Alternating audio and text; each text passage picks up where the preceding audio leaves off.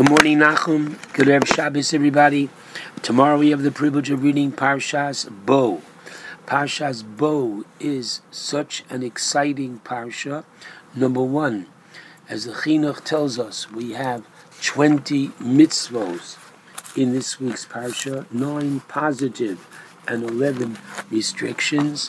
And this is the parsha that, as the Torah tells us, the pasuk right before Shavi, and it was Be'etzem Hayom Hazeh, on that very day, the 15th day of the first month, that of Nisan, Hotzi Hashem is Bnei Yisrael Me'eretz Mitzrayim. Hashem took the children of Israel out of the land of Egypt, Al Siv Osam, in their legions. Wow, this is the parsha of Hashem fulfilling his word to Abraham. He said to Abraham that they're going to be strangers, enslaved, oppressed in a land which is not theirs. That happened. Afterwards, Yetz Uber Chush That happens. And Gamis Hagoy Asher Yavodu, also the nation that persecutes them, done Anochi, Hashem says, I will judge, meaning I will punish. That happens as well. Now, I'd like to focus on an interesting aspect of Yitzias Mitzrayim, which only happened once in Jewish history. And that is, the Torah tells us that there is a mitzvah to bring the Korban Pesach. This mitzvah, we know, we had as long as we were privileged to have the first and second Beis Hamikdash, and Emir Hashem, when we have the third, we will have the actual offering and eating of the Korban Pesach, the Paschal Lamb.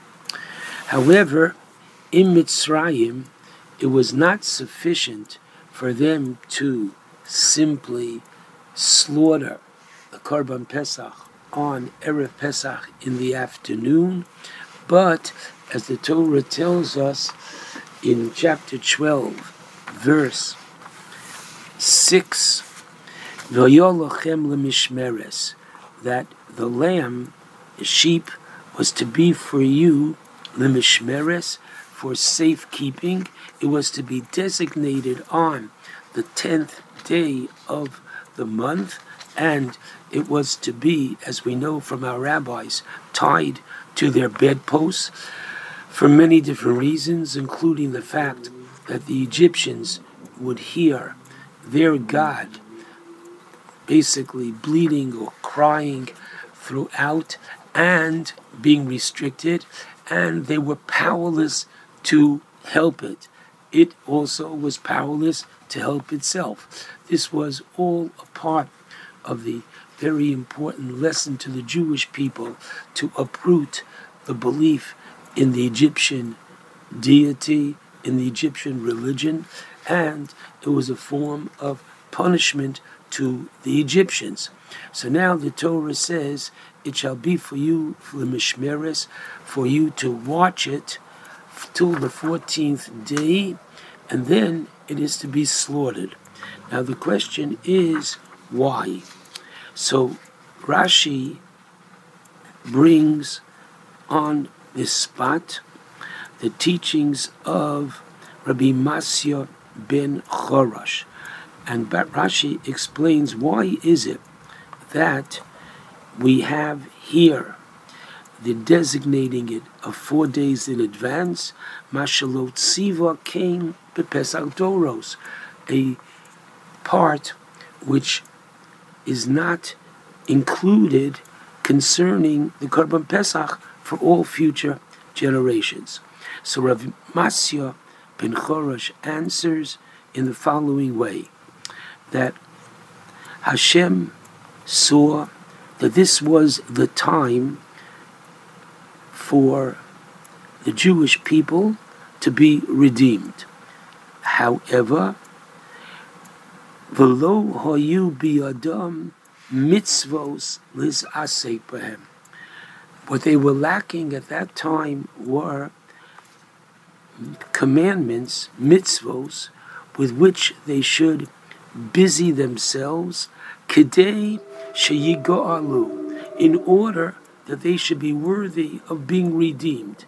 And to substantiate this, we quote the psukim from Yecheskel, chapter 16, which we recount as well on the night of the Pesach Seder as part of the Haggadah, as the pasuk says, "Va'at a Rome the area you at that time in Egypt were bare and naked, meaning without mitzvos, and therefore Rashi continues Nosan Lohem, Hashem gave the Jewish people two commandments Dam Pesach, the blood of the Korban Pesach, and the blood of circumcision.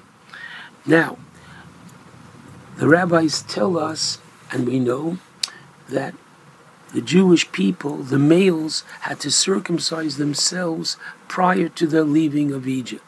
The question is, when was the circumcision done? And some say that because there was this four day period prior to the actual slaughter, it was done on the 10th. And therefore, three days is when it's most painful afterwards. And after that, we were ed- ready to leave Egypt relatively pain free. So now we have two mitzvos that of the blood of the Korban Pesach, which was placed on their door and on the lintel, on the door frame, and the, that of Korban, that of Bris Milah, as the Pasuk says, that you were mispossesses bidonoit mayach. You were wallowing in your bloods, these two bloods, and Therefore, as a result of this, Hashem was able to take them out, They're having performed mitzvos. Now, I'd like to ask a very basic question. We definitely find, as the Ramban tells us at the end of the parsha, very long and important Ramban. Ramban says that why did God have to bring the miracles in Egypt? He says, because unfortunately, man's belief in God had become weakened significantly. And therefore, in order to demonstrate without any question that HaKadosh Baruch Hu is the one who is mashgiach, supervises, and is in control of what's happening here on this earth, that he didn't leave anything to chance. What does it say in, regarding the various makos? One, Ani Hashem b'kerev aretz. I am Hashem who's there in the midst of the land. Not just that I created the world and I let it be without any control. No, I am the one who is running the show. And as it says further, the mantida kilashem oretz, meaning that there's chidush. Hashem constantly renews nature and does with nature as He sees fit. And finally, bavur teda ki inkamoni b'chol oretz, that there's none like Hashem. So if it's clear that the Jewish people had strong emuna, strong faith in Hashem, why wasn't that sufficient for them to be able to leave Mitzrayim? Why did they need mitzvos? And with that, I'd like to bring us to a very important point, which we find in the Chinuch on mitzvah number 16, whereby the Torah tells us that Lolishbor etzem min Pesach. One of the laws regarding the Korban Pesach was that we were not to break a bone. On the surface, the Chinuch explains the reason for this mitzvah is that we should know that the Jewish people were taken not just from slavery to freedom, which would have been, quote, Dayenu, however, we were taken from slavery, from Avdus, to aristocracy, to royalty, to Malchus, and it is not the nature of kings to break, or princes, to break the bones of a lamb chop in order to try to suck out all the marrow that's found therein. They have an unlimited supply and they need not uh, suck the bone as only the poor people might do. So tonight we relive the fact that we are aristocracy. Therefore, we have this law of not breaking a bone. But in that mitzvah continues the chinuch, and he says to his son, to whom the book is dedicated, why, you might ask, are there so many mitzvos to help us Zecher Litzias Mitzrayim. And he answers by saying the very powerful line, Da, you should know, Ki Adam Nif'al Kefi Pu'ulosav. Man is formed.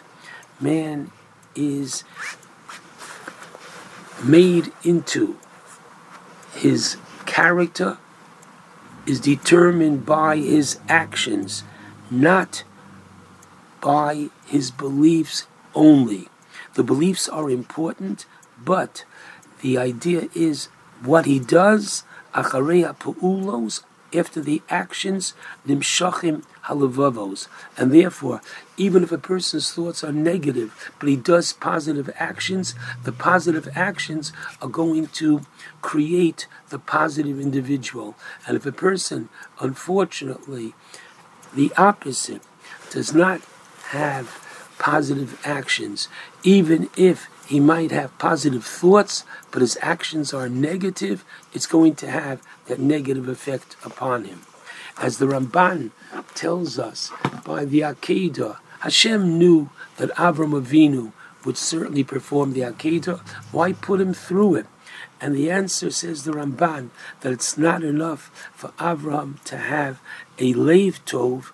He wanted that the thoughts of man should be brought to action, that there should be minakoach el hapoel, from the potential, it should be actualized.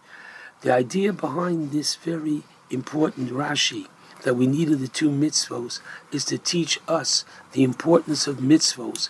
We dare not allow our mitzvos to become simply actions that we do by rote.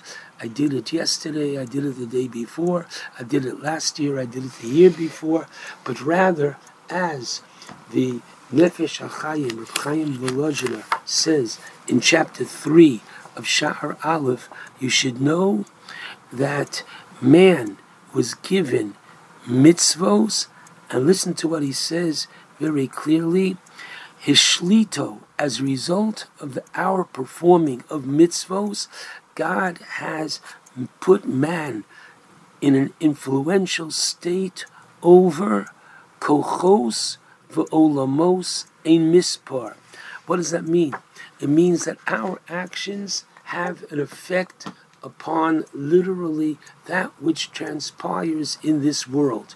We might not see it, we might not understand it, but know that our performance of mitzvos, which are literally lemala minateva, which means that we're not doing the mitzvos because man thinks that they should be done, that man reasons that they should be done. We do it because Asher Kidshanu of. He sanctified us with his mitzvos. We are doing it because God says so. Whoa, this is that which has an effect upon our doing that which God said, which is lamala teva, which is beyond the norm for man to do.